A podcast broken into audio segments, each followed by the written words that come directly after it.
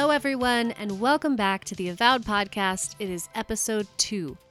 Before I tell you a little about my guest today, I want to give a special thanks to Nic Hamersly for the incredible music he composed for this podcast. I asked him for some irreverent and joyous new wave music that conveyed a message of love, and he brought me this stunning arrangement on the first try. Nick has proven to me that hiring skilled professionals to do what they do best instead of trying to do everything myself is a smart move, which also happens to be a pretty solid lesson for anyone planning a wedding. Today, I have for you a no bullshit conversation with the bossiest lady of them all, Miss Lauren Caselli.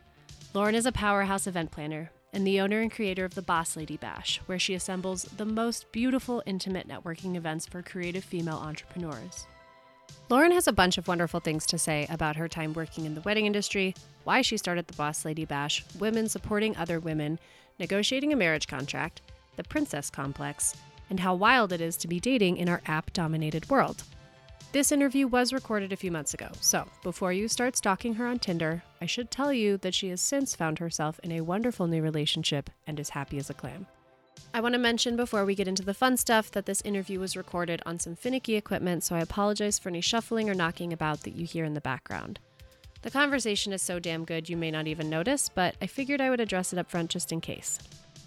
And finally, if you haven't subscribed, rated, and reviewed on iTunes, now is the time. I need your kind words and listening ears to push me onto the new and noteworthy section, so please help a sister out. It takes but a minute of your time to help make my dreams come true.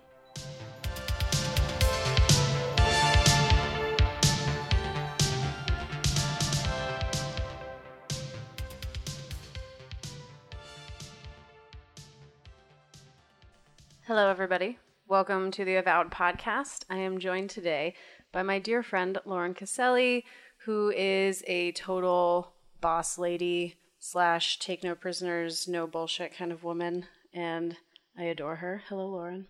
Hi, thanks for having me. I'm so excited to be here. I'm really excited that I managed to find a pocket of time in which you were able to come. Honestly, you have been so crazy busy this summer. This is actually just an excuse to sit you down for like an hour Basically. So that Cool. you'll stop moving for a little bit. I like that you introduced me with Take No Prisoners because that's actually in my dating profile. Is it really? You should know that, which I Oh. thought was appropriate. so- I'm not on Tinder. I'm not stalking you on Tinder.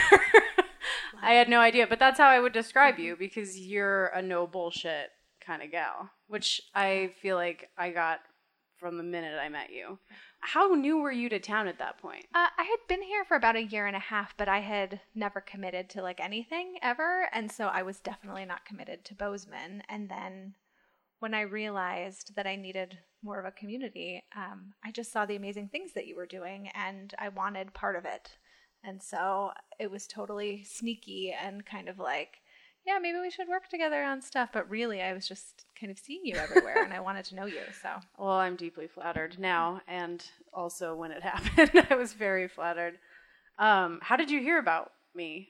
Do you was it just like social media, like Instagram? Yeah. kinda So stuff? I, when I first moved to Bozeman and I'd opened Lauren Caselli events, I um, was freelancing and doing weddings.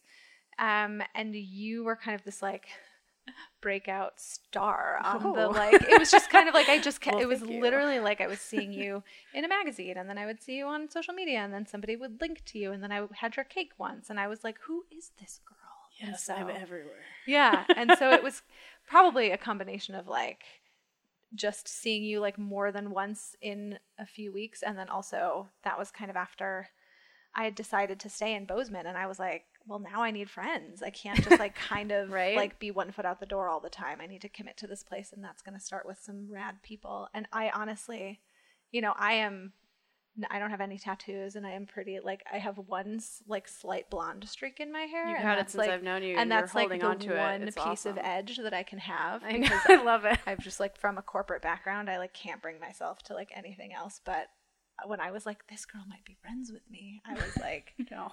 So yeah. And also, you know, Oh. your creativity is really inspiring, and Well, I'm thank so you. glad that. Uh, I'm glad you could come on my show so we could talk about how badass I am. Yeah, um, cool. That's pretty much why I've got. that's why you have a podcast. Yeah. why else would you have one? Yeah, isn't that why we do these? Yeah, totally. That's pretty much what Validation. this was for. Um, so you had been here like a year and a half at that point. Yeah, about. Um, but you, so you went to university in Georgetown.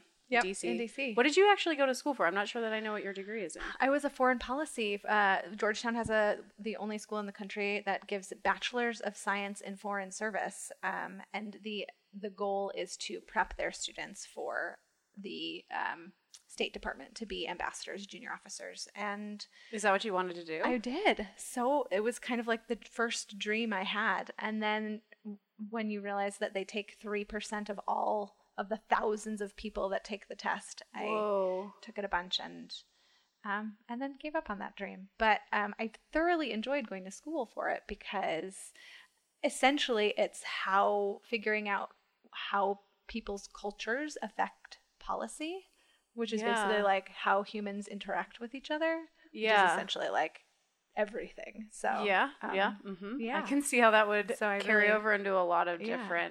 Avenues. yeah. So. So, okay, so you decided not to go that route, and then you moved to New York City.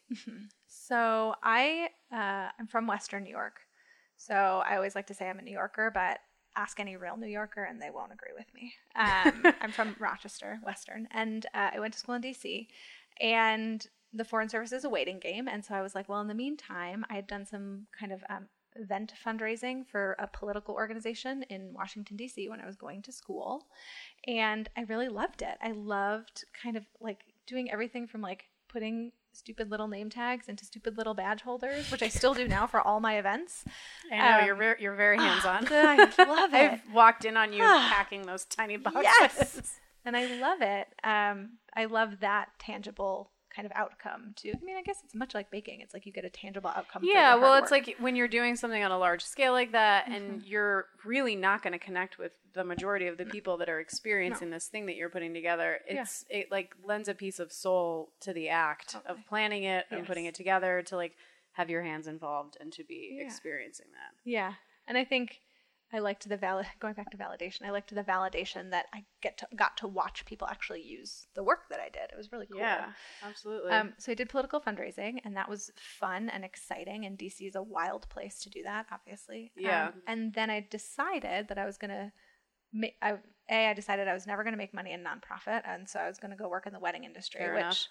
hey, I mean, you will make money in the wedding industry. There's a reason why people go into Right. it. Well, at 22 years old, uh, they, it was pretty much in 2007. So this was like the height of all of the money that could possibly be spent on things in New York City. But rep right Um, before all before of the money stopped getting apart. spent. Yep. Um, and I got a job with a very high end boutique wedding planning firm in Manhattan. And at 22 years old, I was managing budgets of um, a quarter of a million to a half a million dollars for a wedding That is at wild. 22 years old. Can Like, you just imagine bonkers. writing a $500,000 check to a 22 year old? Not really. I mean, I had a But like here, yeah, just handing it you're like, to a 22. You're like, here you go. And I was like, so I'm just going to sign this contract on your behalf. And they're like, yeah, totally. And I was like, oh my gosh, that's more than Whoa. my rent for the whole year. Okay. That's unbelievable. You're the only person that I know in any real capacity mm-hmm. who has experienced that level of the industry, which is part of why I wanted to talk to you. Yeah. Because when you moved to Bozeman, you started working for a wedding mm-hmm. planner here. Mm-hmm. And I'm really curious, like, just, I mean, New York versus Bozeman, obviously night and day, I'm Yeah. sure. Mm-hmm. But there's crossover. But I'm just really curious, yeah, like, what was your experience like in that in that jump? Yeah. So in New York, especially in 2007, one of the, you know, everybody has to have a terrible first boss, I think. Uh, and I had a, several. or several terrible. and then, I've had a few. and then you work for yourself and you're yep. like, oh, okay, no, cool. and that's the instigator. Yeah. and then you're a terrible boss to yourself. But um, my oh no, it's so true. uh, so my first boss was now that I'm 31, so I was 20. This is almost 10 years ago, over 10 years ago. Um, I was 23, at, and my first boss was just one of those like Devil Wears Prada, kind of very hard on all the girls, very Wow. like fashion kind of industry style. Um, but one thing she taught me was how to deliver an excellent customer service experience, like a client service experience. Like you respond to emails within 20 minutes. And if you don't, like, you better have a really good excuse. And I need to adopt Um, that policy. yeah. I let it Slide. so it was just one of those things that, um, look, at the time I was like, this woman is insane. She's ruining my ruining my life. I was crying every day. It was a terrible job, but but also I was quite immature. Um, but then to kind of realize how on point she was for her clients. And obviously, they're giving her, you know, a quarter of a million dollars to execute an event. Yeah, the at the stakes low are end. so high. Yeah. So um, it taught me how to create a really great customer experience for someone who's investing a lot of money into you, which now I get to take for my my own clients. Um, I would say that's the biggest benefit that I learned from her. Um, but I was only there for about a year um, because I was working eight hours a week and I was getting paid about thirty six thousand dollars a year. So when you do that math, I'll let you do that math at home and Ugh, figure it's out what that take me a while. I'm terrible. what that uh, comes out to be. Um, and I moved over to corporate events. Similar boss, very amazing woman. And this is like kind of the lead up to like why I'm so passionate about women helping women um, because I had I was really lucky in that I had amazing mentors throughout my whole early career who like invited me to senior level meetings and let me do more than just take notes and invested in you. and invited me to like golf Yeah. outings with like very high level individuals and I was like 24 and you know That's amazing. yeah so that is um, lucky. I was really lucky and I got sick of New York as anyone you know I'm not a, again like I said I'm not a native New York City er so I got sick of it and wanted something a little bit more I don't know just enlightening maybe I don't know if that's the right word something a, A higher bit quality of life. yeah better quality of life Yeah. and so, long story longer, um, I moved west eventually to get to California and stopped in Bozeman for a summer and never left. Um, and Love it. yeah, So you didn't move here for the so skiing. I did not move here for the skiing. I swear, like everybody that I you talk to in this town is like, know. I, moved here to ski, yeah, and I'm like, so you're going to school so that you can ski while Right. you're going to school. Great. and I did not. I literally was like, it's cheaper than New York City, and maybe I'll start a business, maybe. Um, but that's why I stayed, which.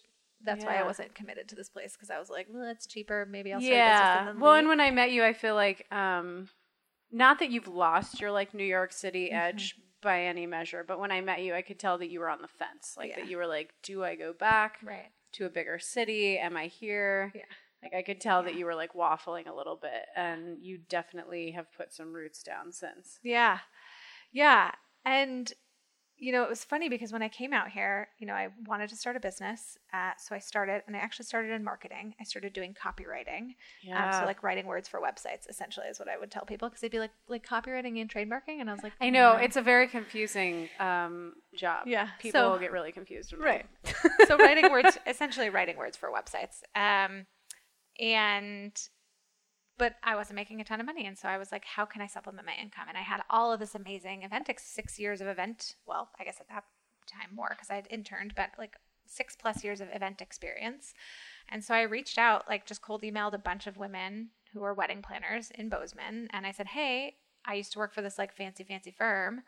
Um, two fancy, fancy firms that you probably have heard of. Um, and and then you Can just work had a you? bunch of jobs lined up at your door. I'm and, sure. Well, literally, I was so broke but like the first person that emailed me was I was like, okay, cool, yeah, I'll start tomorrow this. or whatever. you, you let me know what you need.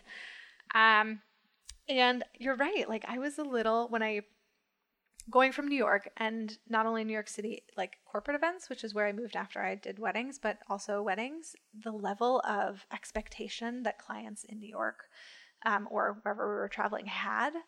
Um, I don't know. I don't know if they had it here or if people just kind of like blamed it on. I don't want to say blamed it, but they kind of used Montana as an excuse. Like this is Montana. Like we don't we don't really do that. I feel like people use Montana as an excuse all the time. yeah, and for used, like not having your shit together Right. or like I mean I'm all about being like relaxed and Mhm. easygoing, but Right. also like when people use Montana as an excuse to be like bodunk or just like Yeah. not have I don't know, like a worldly concept of the industry. Yeah. It's like come on. yeah, Like we live in a social media heavy Right. world. Like you can get a sense of Sure. anywhere. and like not delivering. That's what I felt. Is like I wanted I wanted to deliver, and I think that that's you know that kind of goes back to back and forth to starting a business and then also starting the, the community that I started is like I want to deliver for people. I want to do what I say I'm going to do, and so I think most Um, of us start owning our own businesses a because we've had terrible bosses and b because we're like so si- tired of seeing a product that's being put out that isn't at the quality that it could be right i mean Yeah. and maybe that's narcissism on some level we're all like well i could i could put a stamp on that and Yeah. it would be rad but but i think it's so necessary and um and you moved to bozeman which is like an incredibly entrepreneurial community. It's unbelievable here. I'm I'm really curious what the statistic is because I feel like 80% of the people who live here work for themselves. And somehow we still have an economy, and I don't understand it. but you can go to the gym at noon and it's full Yeah. because everyone's on their own schedule. And they're like, yeah, no problem. Yeah. okay. yeah. But So, yeah, I yeah. just wanted- So when you moved here, you were working in wedding planning for a while, Mm-hmm. and then you started your own business. And you did. How quickly did you decide that you didn't want to be doing weddings so much anymore? Um, you know, weddings, events in general are very laborious physically. They're very laborious. Um, you are on your feet, you are running, you are everything is happening quickly. And if It it's not happening quickly, like so much energy out of doing you. it right. Like, you know, it, it should be a fire drill because no matter how good of a planner you are, there's always something that's going to happen. And so I just got really physically tired. Um, and I wanted to enjoy the summer. And so I had a, a background in corporate events. And let's see, I moved here in 2012 into 13. And then about, I think I worked for about a year and a half or two seasons, two wedding seasons for another wedding planner while I built, um, while I built copywriting. And then I cold pitched a client, my first corporate client, just online in uh, April of 2014, and she hired me within like the month. You reached out to her. Yeah, she had like Love posted on her blog, and uh, like she's in she's in San Luis Obispo in California, and I was like w- randomly reading her blog, and she's like, I want to do this retreat, which I actually literally just got off a plane this morning from the second year of the retreat, like so Amazing. very serendipitous. But um, when I had booked that client, I was sitting in my car because I didn't have an office yet, and I was on the way to a wedding for this woman who had told me that if I had ever booked another event, she wanted a 10% commission. And I was like, like, oh my gosh, I just pushed, though. I just did all this work and booked my own event. And oh my, I'm so proud of myself. And now I can't, I felt like I couldn't disclose it. And so that was kind of the moment that I was like, yay, I'm so excited. Oh my gosh, I did all of this work and and I might have to fuel someone else's dream and I'm not really excited about that. And Yeah. so that was the moment where I was like, I think this is going to be my last season. And it was. Um, it was my last season, October. So I booked her in like April of 2014 and October of 2014. I made the decision to stay in Bozeman and then did my first quit my jo- quit my freelancing with Yeah. the wedding planner and then did my first site visit. I think it's a really interesting industry for that reason, in that like everybody who works in this industry for the most part is self-employed, right? Um, and maybe they have some people that work under them, but it's a bunch of small businesses essentially. Um, but you have this hierarchy that's set up whereby wedding planners sort of end up in not owning people, but sort of treating them like they are their employees, right? And you're like, but I'm not. Right. I work for me, and you hired me as a co- independent contractor. But there's like a really fine line there, and um, and working in this town because it is so small, there's um, you know, especially with really well established wedding planners, there can be like some competitive behaviors and um, and that atmosphere becomes really obvious. Like when I got into this industry, I had no idea that that was something I was going to come up against. I was like, I'm working for myself. I'm an independent contractor. I was not expecting anyone to treat me like an employee, and it happened so surreptitiously that it was like I let it go on for much longer than I think I probably normally would, but it was a new industry to me, and so I didn't feel like I had the authority to be like, I'm actually not okay with Right. that. Yeah. And it's you know it's funny because and and we're seeing this now I think kind of national like culturally and I would say probably with the rise of social media and being able to peek into other people's lives. Um but I remember that in New York too and New York obviously for a gajillion reasons why that's but Yeah. but we see that in you know kind of the fashion industry and um there is this like narrative that as a woman, powerful woman, you have to destroy other other potentially powerful women, women, and Yeah. that really manifests itself in in female dominated industries like wedding planning like fashion and Absolutely. or the wedding industry in Or like in order to get to a higher level, you have to hitch your cart to someone Sure. else's horse. You Sure. know, um, there was a recent issue of Vogue that had um, uh, an article where um, it was basically like I don't want to play the game. I want to change the game, like as a woman, right? Awesome. And yeah, it is awesome. it's incredible. And it's so, um, in some ways, you have to be like a sacrificial lamb when you think like that. Because I hesitate to say martyr because I don't love that concept. It feels really inauthentic. But but to sort of recognize that when you're going to be at the forefront of something when you're going to say like no i'm not okay with being treated that way this is this is how i think that this industry could run or here's how i think that we could treat each other and still actually manage to make a living without tearing one another down like you're to encounter a lot of pushback Right. And I think, you know, I I like to try to look for reasons why and I think pre-internet starting a business was not easy. I mean, you were like clawing and scratching for every oh, client. Oh, absolutely. It's a completely different game now. Mm-hmm. Starting a I mean, I I feel like we live in an economic climate where it's so easy to be an entrepreneur at this point. Just by virtue of like anyone can have an online store and you aren't just dealing with your immediate community as um as your client base. Yeah. Like that you could reach out to that woman who you had never met, Right. but you were just following her. yeah. like that's Right. unbelievable. And she hired me. Sight Yeah. That's amazing. Yeah. Yeah, and that's um and that's why so that's why I I I understand the kind of like but I was here first mentality. I understand it. It's hard when you when you work so hard and you feel like it's being taken away, but I also think that um I also think that, you know, my favorite line whenever I get like complaining pants about what is happening in my life, I say to, I just tell myself like don't complain about how you want it to be.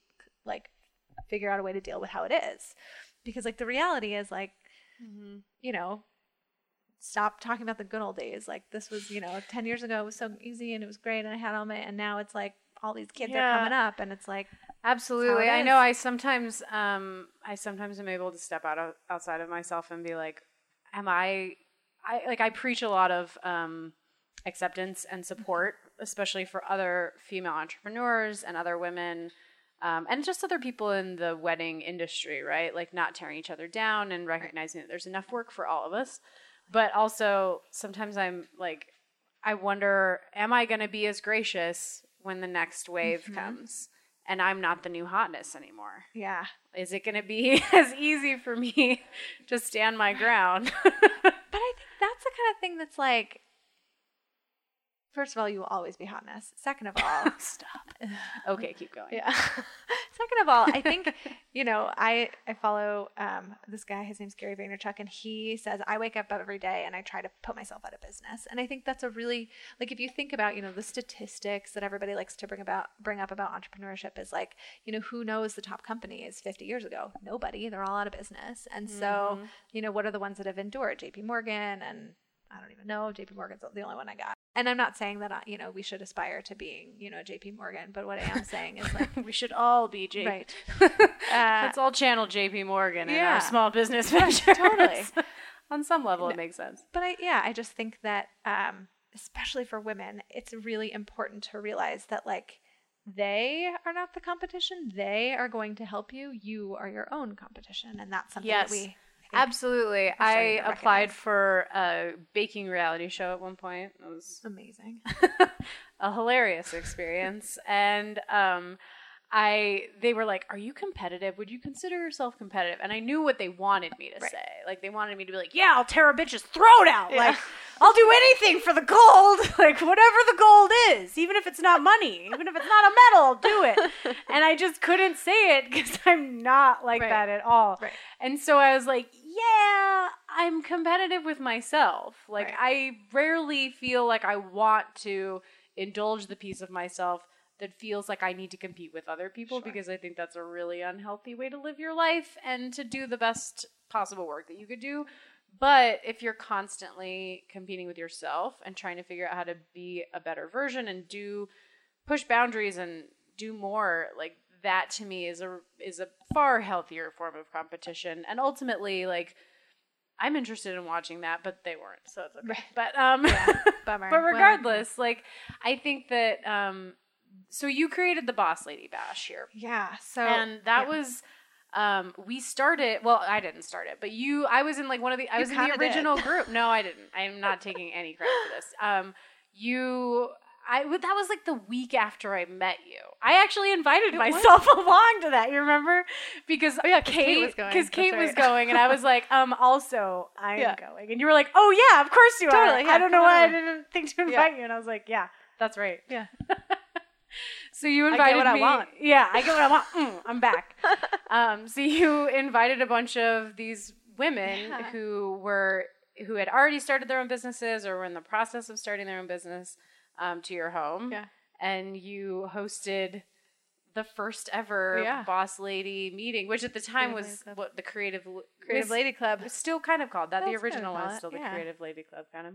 You know, I um it's so funny. I was just at another meeting before this and I I have not gotten so we just like spent, you know, 10 minutes like talking about how terrible other women can be, but but in reality I've never gotten to where I I have I could have never gotten to where I am right now without the support of other amazing women who were who were able to recognize like Absolutely. how who I was and that you know when I didn't know who I was myself. So that is something that I've always really felt and wanted to do for other people, but I always felt too young.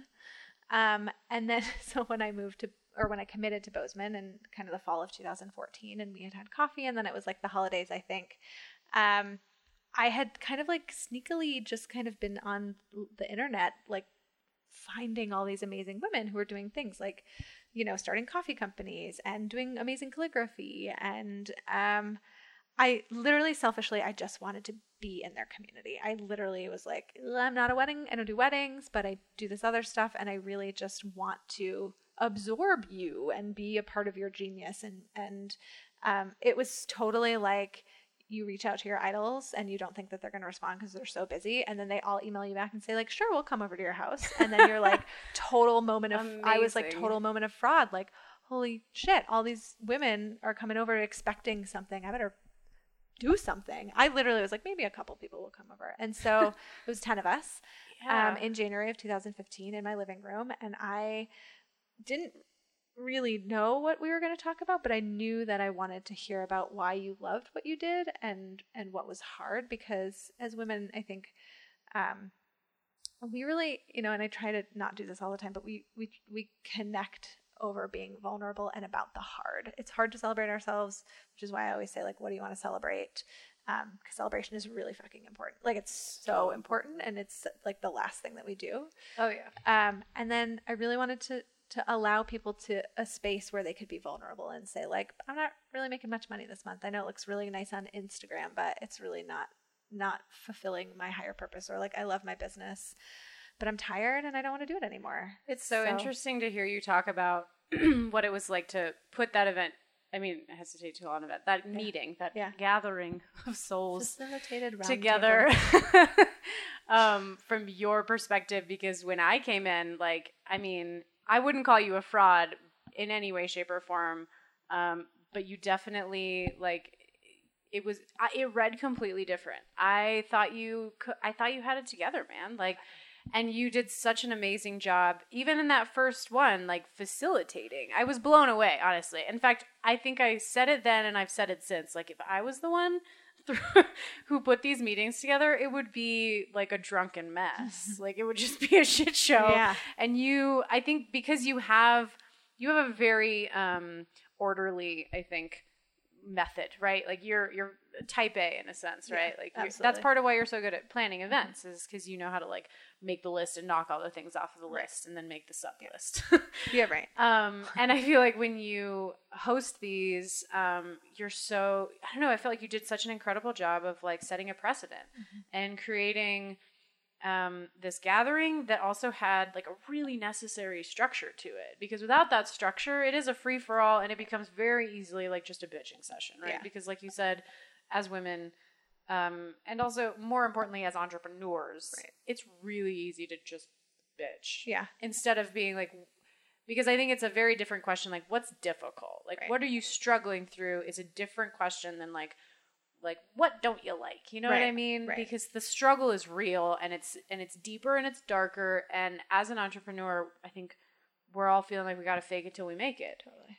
I honestly feel like I conjured you out of my like hopes and dreams because you're witchy yeah, yeah, desire. yeah, yeah. I'm a witch. Um, and because you like popped out of nowhere, and then the next week you put together this thing, and I feel like literally right before I met you, I had been saying to someone because I was just starting my business. Pretty, I mean, I was it was maybe a year in. I don't know. It was like I was a baby. I still am. I'm a baby. Um, and I remember saying to like Tatum or somebody else who I didn't even realize was invited Yeah. to that.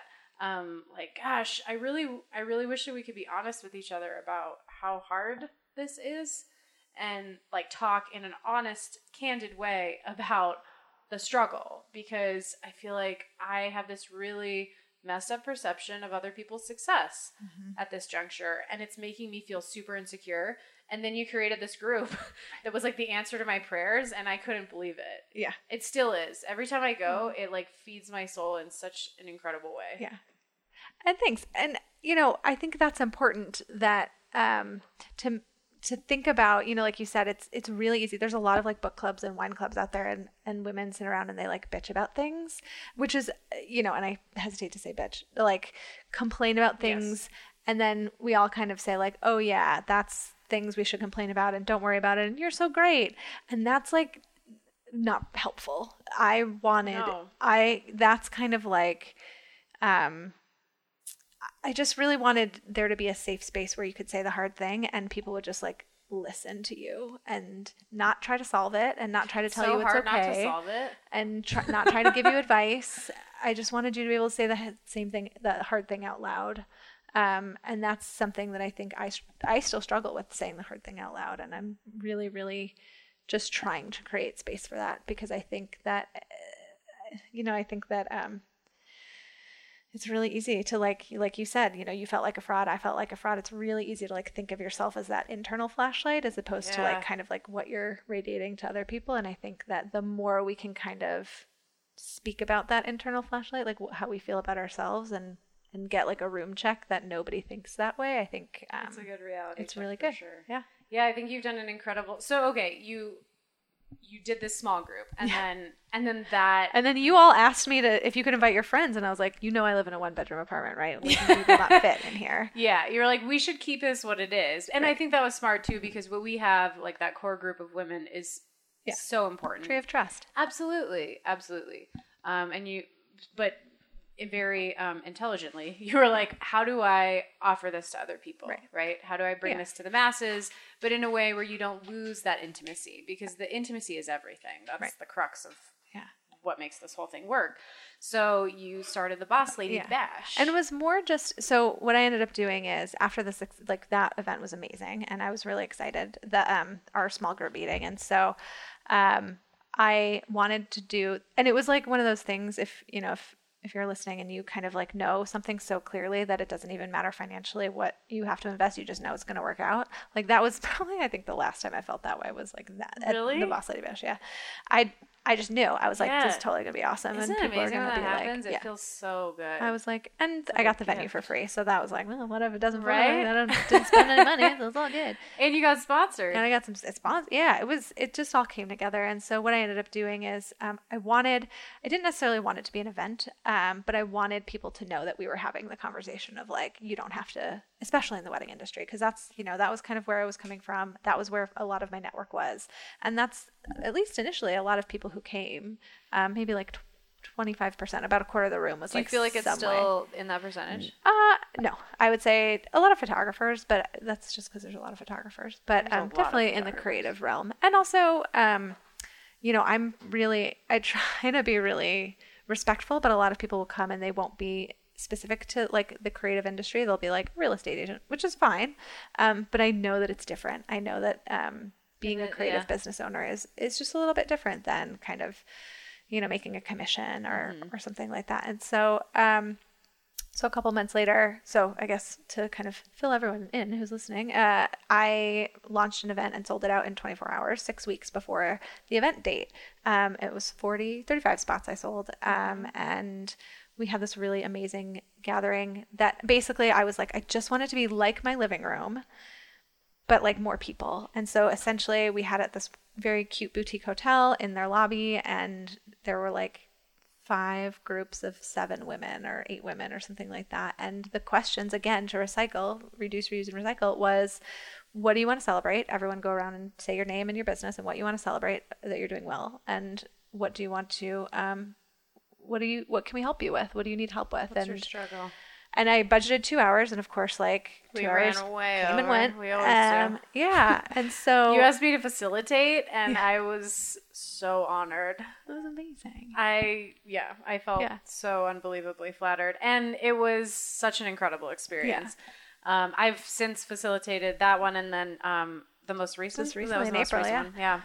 Um, and I'm like, I feel like I'm gonna be known as like the talker facilitator. Like my group talk a lot. always runs on. like my and and then there's also always tears too. Right, I don't know about right. the other groups, good. but like I feel like we break down the barriers real quick and shit gets super raw and then like inevitably we're all crying and you're like okay moving on to the Yeah. next question and we're all like that's how Yeah. i run a group and that's awesome. And I think you know, it doesn't. You know, for me, it's like I don't. I don't care. I really just want people to know whether or not in the room when they're there that if they open up or not because it's hard you know if people aren't used to it if they're used to the kind of like high level i just want to know that i want them to know that there are there is a place to be honest um, and i think that that is a lot of times what especially with female dominated industries a lot of times it's like she's got it all she's doing the mom thing and the wife thing and the business thing and she's got it all and a part of me is like i don't i want there to be a place where we can all be honest about it and i want so much more honesty in every pocket of my life yeah and especially in this industry Mm-hmm. i think um, this industry is it's like veiled in this golden light right like everything Mm-hmm. Yeah. looks beautiful all the time Right. and there's no real talk about how messy and how intense it is and like how the pricing structure is established in the first place based on the fact that like as a client like and you can attest to this the difference between a corporate client and a wedding client i mean like you have to be a therapist for a wedding client also it's a lot more emotional yeah. Yeah it's just a lot to juggle and um yeah and i just feel like nobody is having any real conversation about yeah. any of that Yeah. which is i mean or about like the difference between wedding and marriage right? Mm-hmm. which um, is a huge part of this show and definitely something i want to talk to you about in just a little bit cool um, let's move for a second into your dating life Ooh. because we have you on a show about weddings and marriage and Yeah. love, the Yeah. universal concept of love. Right. um, which when I, I, totally first, believe in that's great totally do because that was my next question. Yeah.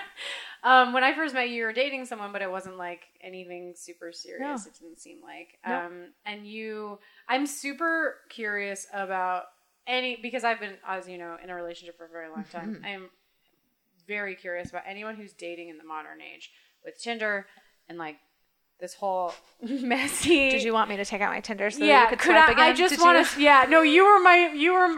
I broke my cherry on your Tinder. Yeah, you did. Patrick and I Yeah. were like, "This is a game." Literally, and then I was you like, just got "Can I take linked that up back with from you?" all Thanks. these creepy guys because totally. Patrick and I just set so you up with a bunch of guys that look like Patrick. Married people. we have a type. It's Patrick. no, I'm super fascinated by dating right now. It's a completely different environment and climate than it's ever been before. How do you feel about? Because I Yeah. know that you're on Tinder still, right? I am. Yeah? It's wonderful. Um, you know, it's really funny, and I mentioned this to you a little bit before. Um, for so long, so I have a sister. Preface: I have a sister who's 16 years older than me, and she's also a family and relationship therapist. So you know, double whammy on that one. She's Wow. like essentially lived in an entire. She's like another mom, a- and yeah. also she has all the advice. right, and she swears, which is awesome. But um, That's great. she my whole 20s when i was kind of doing the thing that you do in your 20s which is like mess things up and and make mistakes and um and i was always single because you know my parent my family were immigrants or my dad and uh, mom are both from uh, our grandparents are from italy and so they kind of grew up with this immigrant mentality and so the narrative when i was growing up around anything was like you're only as you have to prove your worth through your work. And so i just grew up with like I have to be working. And so when I graduated from college in 2007, I didn't care that I was working 80 hours a week and miserable because I was proving my worth through my work. And then in 2008, when I was working like 30 hours a week because they, you know, my law firm was trying not to, you know, lay off their entire staff, I had a really, a really big identity crisis because I didn't know where my worth was. My worth was in my work and I wasn't working as hard as I wanted to. And so for most of my 20s until I kind of really started my business at 20 well until I really like felt confident in my, in my business about 29 30 um, I was looking for worth and I didn't know where that was and I think I did a lot of dating and I was trying to find my worth in another person because that's the narrative, right? Like Yeah, a lot of most of us. Yeah, the narrative is like you will be worth something once you find someone or like who now I'm worthy. complete. I was yeah. half and now I am whole. Yeah. And so I struggled a lot with that in my 20s was like not being able to work as hard as I wanted to and not knowing what that path was because you're figuring that out in your 20s anyway. Mm-hmm. Um, and then also not finding a partner that would value me. And, and that was like confusing. Um, and so my sister, I would always call her on the phone and I would be like, I just, this guy and he's not calling me back and I don't really know what's up. And she'd be like, You're not ready. It was so irritating Every to time. me. I was so irritated. You're like, Fuck you. Right. and so that kind of, that process just continued to happen. And then I started understanding my worth through my work again when I started my business. And it was hard for two years. It was just nothing but hard. And then about 29, 30, when I started Boss Lady, I started understanding the what I was doing and my purpose. And that was really helpful. Um, and then this is uh, how this kind of relates to dating is I was I was really wrapped up in my work when things were when I was busy and things were going well, I was like casually dating. If guys didn't call me back, I didn't care. I was like, whatever, I've got like 12 more on Tinder lined up. Like, I don't even it was this very kind of like empowering yeah. sense of what you think like being a single woman with her own business. It's like very sex in the city in my brain. Yeah, I know. I was just about to say right? how very Carrie I was very Carrie Bradshaw of me. I was like, and I was like, you know, had my own money and finally I thought at the time I was like finally I I've gotten to this place where now I can ha- I'm ready for a relationship because I know I can like support myself and be on my own and and I value myself through work.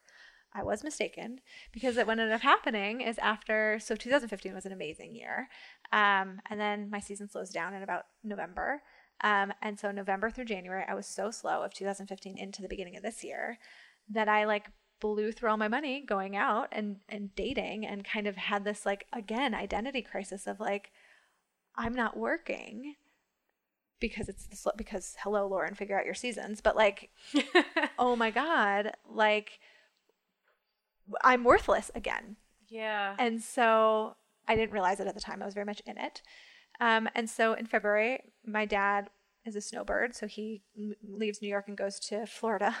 so Italian, like so East Coast, like New York. I'm just gonna go to Florida for this for the winter. but so he goes to Florida. So I fly out to Florida for a weekend and um, in February. And my dad and I always had a really hard relationship. He was very, he was an entrepreneur. He was very like uh, patriarchal, patriarchal, very like immigrant Italian, like Tony Soprano. Yeah, yeah. That's my dad. Um, and Tony Soprano is your dad. Yeah, like essentially. Okay. Uh, and we always had a really tough relationship because my dad saw, I think he saw my potential being a leader and being kind of in the entrepreneurial sphere, but I just never, I wanted to do it on my own. And so he wanted to be a part of it and I wouldn't let him.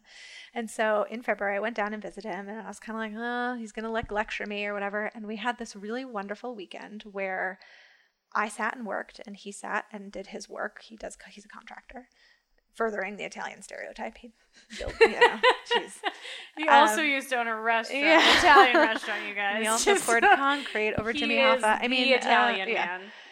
so we had this really wonderful weekend where my dad was telling me about, you know, when we were young and he was starting his second business and he was like, it was hard. I was trying to provide for you kids and I would buy a house and I'd fix it up and I'd sell it. And I finally kind of understood his like drive to kind of be an entrepreneur. I just it was like the first time I could identify with my dad ever in my life.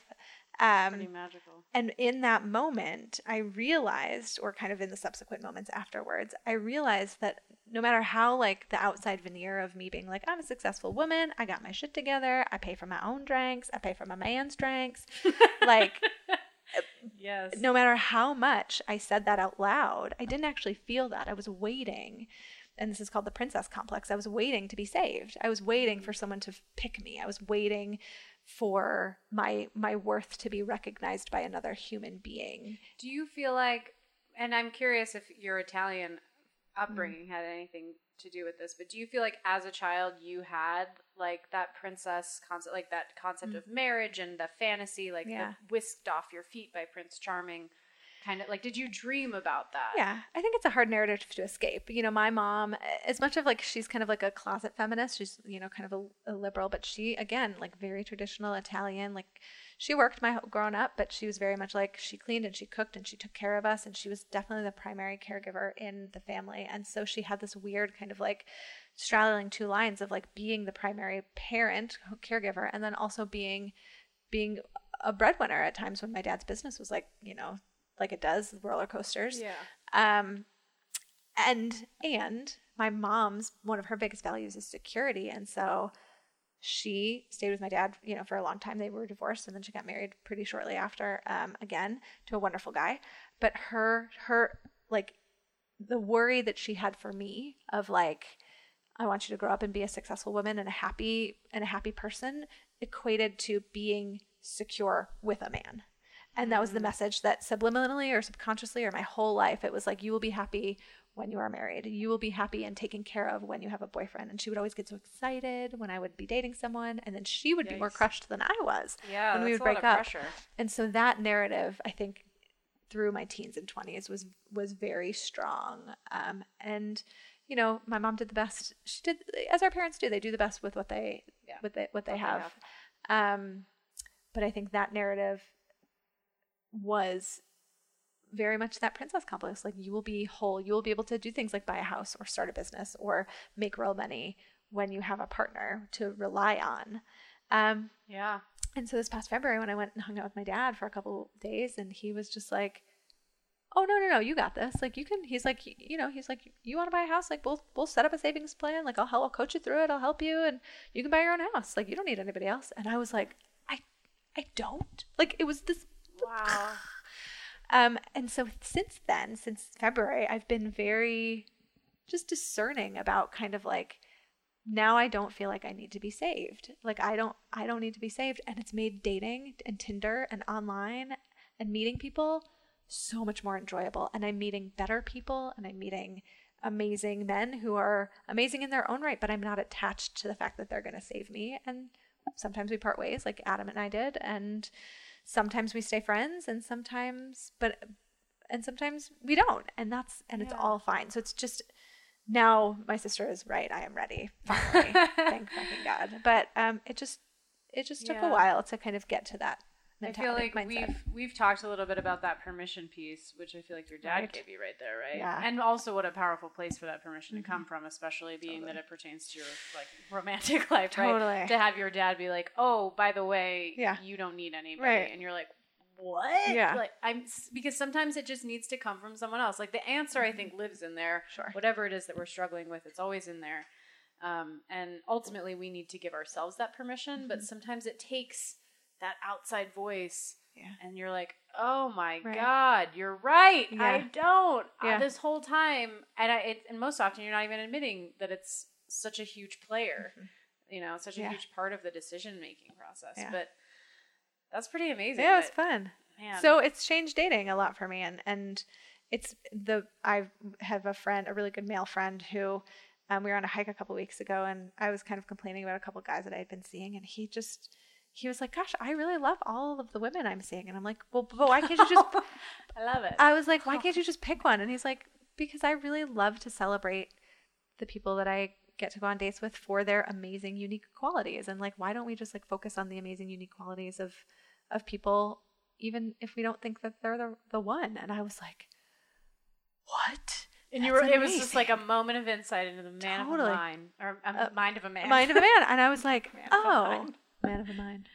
There was a lot of M's in there. There was a lot of um, Ms.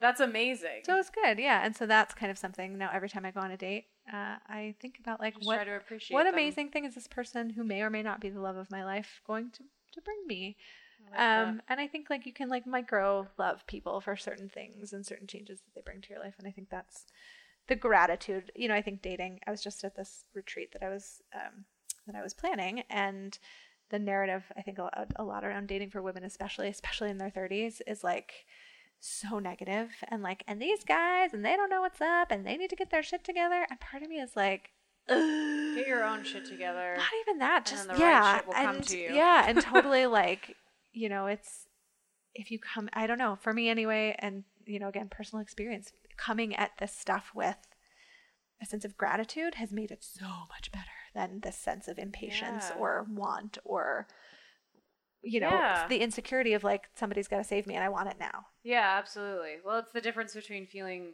victimized or empowered, right? Like if you're in this situation where you feel like your love life is out of your control and like men just don't get it Right. and like they're And the problem, like all Yeah. it's yeah, like and then like poor me, well why doesn't any, you know, like Yeah. that's just it feels like a really toxic way to live. Yeah.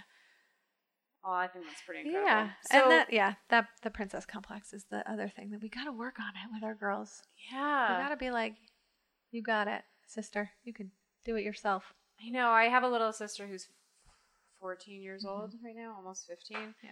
And um, I don't know. I'm so curious. I, I think about it all the time when I'm talking to her, like how anyone, including myself, without even realizing it, is like subconsciously planting these ideas Mm-hmm. Of like self worth or body image or, you know, falling in love and how that makes somebody a complete person or not. Like all of those things. And I don't know. I'm just like it, it's an, it's it makes me super nervous and also really terrified of having my own children. big responsibility oh my gosh, it's huge. Um, so your parents, how old were you when they got divorced? So I was six when they separated, and then I think like seven or eight when they ended up getting divorced. And to be honest, you know, my it's so funny because I for so long didn't want to be like my dad, and I'm so much like him, just in terms of like entrepreneur, like just being an entrepreneur, and I look like him and everything. Um, so they so they divorced when I was young. They both it was each of their second marriage, and then um, they're both apparently committed to their third right now. We're so far so good. Third time's a charm apparently to my parents. So they've been Yeah. with their respective partners for the longest that they've ever been with a partner. So And I've met your dad and your stepmother. They came yes, for your 30th. they did come for my thirtieth Yeah. birthday. They are uh, the pair, quite the pair. They are hilarious. Yeah, they're they're pretty funny. So, did that experience going through their divorce, like, did that affect your concept of marriage when you were a child? Did it make you question or like, I don't know. Sometimes, I mean, I yeah. my my parents have been through like all of the divorces, Sure. many of them. So No, I, don't think- know if it changed me, but Yeah, you know, I think you know, and I would like to preface this with that that I've spent a lot of money on a lot of expensive therapy. So, Oh, yeah, sister. um, yeah, it definitely affected me because it affected their parenting. Right? It's harder to parent from two households than than you can than to parent from one, and it's hard to parent a child when you don't really like their significant their you know their other their new person. Parent. Yeah. so um, it certainly affected me, um, and I didn't realize how much it until I was like in my late twenties and started kind of working on some of those like issues and anger kind of that I had toward them. Did you still feel like marriage made the most sense to you as like a structure? I think it's that's a great question. I think that marriage. Uh, I think that the conversation needs to be a lot more, um, a lot more fluid. I think. I think the the view and how marriage is portrayed is really unrealistic to a lot of It's people. very black and white. Yeah, and It's I a one size fits all situation. yeah, and it was it's it's so true, and I think that um, I this is another. I had a friend this weekend at this kind of retreat that I um. This is the second year I was doing it. I was planning it, and she had mentioned that she was dating a guy who was either getting out of a relationship with someone or like still kind of in a relationship. And I, I didn't say anything. I kind of was like, okay, because in my head I'm like, you deserve more, you deserve more. Like I, I'm gonna hold you to that, but okay, you safe space. And then later she was like, I could tell by your reaction that you were offended, and I didn't want to offend you by suggesting that I was like kind of the other woman. And I was like, oh no no, that's not offensive to me. Like it's not that at all. Because I think that a lot of times in long term relationships we have this very rosy picture of you know how how it goes all the time you know nobody talks about the hard and usually when they do talk about it they're like we're going through divorce and it's like oh well what happened in between right like, it's just so black and white one Yeah. day you're there and the next day you're gone totally but and it's so not like that at yeah all. and so i think that we could all benefit and i don't know because i haven't been in a very long-term relationship you're probably i should ask you this question but like we could all benefit from like being more honest again about what those long-term relationships look like and what you do when it's hard and maybe you kind of like take breaks from your relationship knowing that you still love each other like i don't know i have no idea but Yeah. the conversation needs to be better than it currently I is agree. I agree. It is not a one size fits all. Like the monogamous, like man plus woman equals forever. right It's bullshit. Yeah. And I think it works for some people, but Yeah, it's a it pretty work. small portion of the population, I think. Yeah. And even the people who manage to make it work, a lot of the time, um, I don't know, I feel like I've heard of people going through like a 20 or 10 year period of time where they like really don't like each other. yeah then yeah they're like, and I'm glad I stuck it out because now I really love them again. And and I don't know. I mean, it's such it's such a commitment, and it's such a more than anything, it's a decision to like keep making an effort to like somebody Right. over and over and over Right. again, right. and to evolve alongside them and change, and accept that they're going to change. Right You know, I think um, in the movies, right, they're always like, "You're not the person I fell in love with." Right. It's like, duh. Duh, yeah like hello that would be terrible. that- yeah. That person sucked. was Yeah. 21. Like, Right, they were an asshole. yeah I'm way cooler than they Yeah. are. And I think you know Dan Savage, who I love, Dan Savage. I listen to him like religiously, but um, which thank God he is ta- he is starting that co- the conversation, and, and thank God this podcast is like starting the conversation about like what marriage actually looks like. And he always talks about like marriage is a long term contract, and there is no contract that go in the world that goes unnegotiated for thirty, 40, 50 years. Like it's constantly a negotiation, constantly a reevaluation. Absolutely. And I think that that that you know and again this is i totally like i feel like someone is going to be listening to this who's like you know been in been married for like 50 years and be like that girl does not know what the fuck she's talking about Yeah.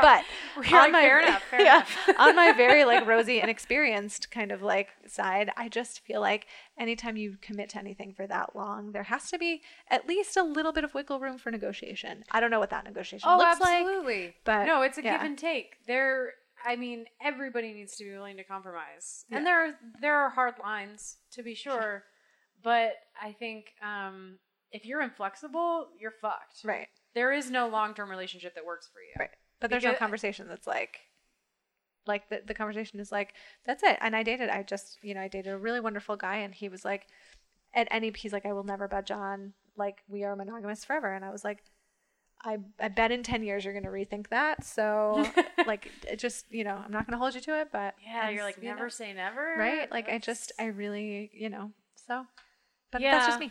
No, I think I think about this a lot, and it's part of why I want to have this show and to have this conversation is because um, we, as a society, we have this very linear perception of what it means to um, commit yourself to somebody, what that celebration looks like, what the ensuing years look like, Yeah. and I think it is so different for so many people, and I'm really interested in hearing what people from all different situations have to say about that experience or their expectation versus the reality of that Right. experience. I mean, my relationship has gone through at least two pretty serious low points where I seriously questioned like are we going to make it through this? I don't know. I mean, I've been, you know, it's been 10 years now. Um so if those are the odds, right? like Right.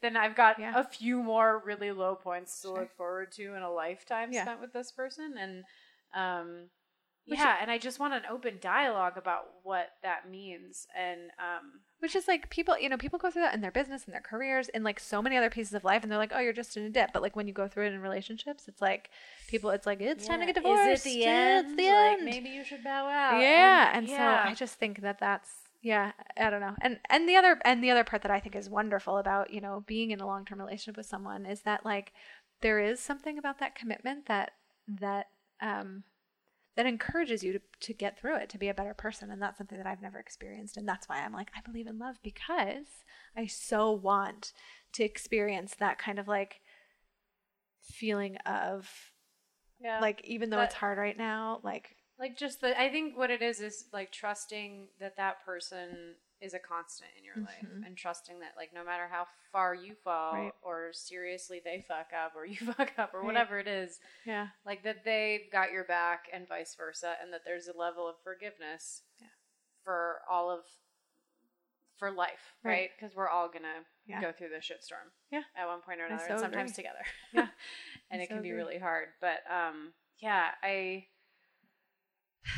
thank you so much Yeah, this was so fun. I first of do all it every just- week. Yeah, God, could you? Oh, wait, you Do you want to be a regular? I think we You let me know. Um, I should be a little more drunk next time.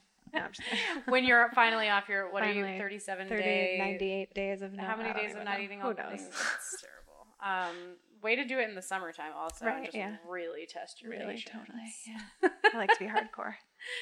I do know you to be a very hardcore person. Yeah yeah. Well, I love you so much. Yeah. Thanks I'm for so having glad me. that you came and um and I'm really I was excited to talk to you because you like I said like there's just no bullshit and I've always had that from you and I want to cultivate yeah. that on this show. I Yeah. just really want to talk to people who are willing to like say all of the things Right. and Can- not censor themselves and worry about whose toes they're stepping on Yeah, or like what totally. future clients going to be like that was very Yeah, unprofessional of you right. to say the word fuck. Yeah. It's like whatever. Yeah. So thank Yeah. you for your Thank you. Thanks for honesty, for your candor, for being a boss. Yeah.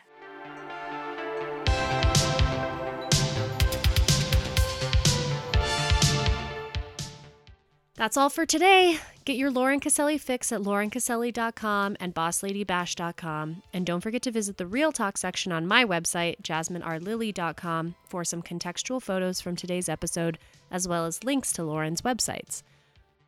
Drop me a line at avowedpodcast at gmail.com to join the conversation.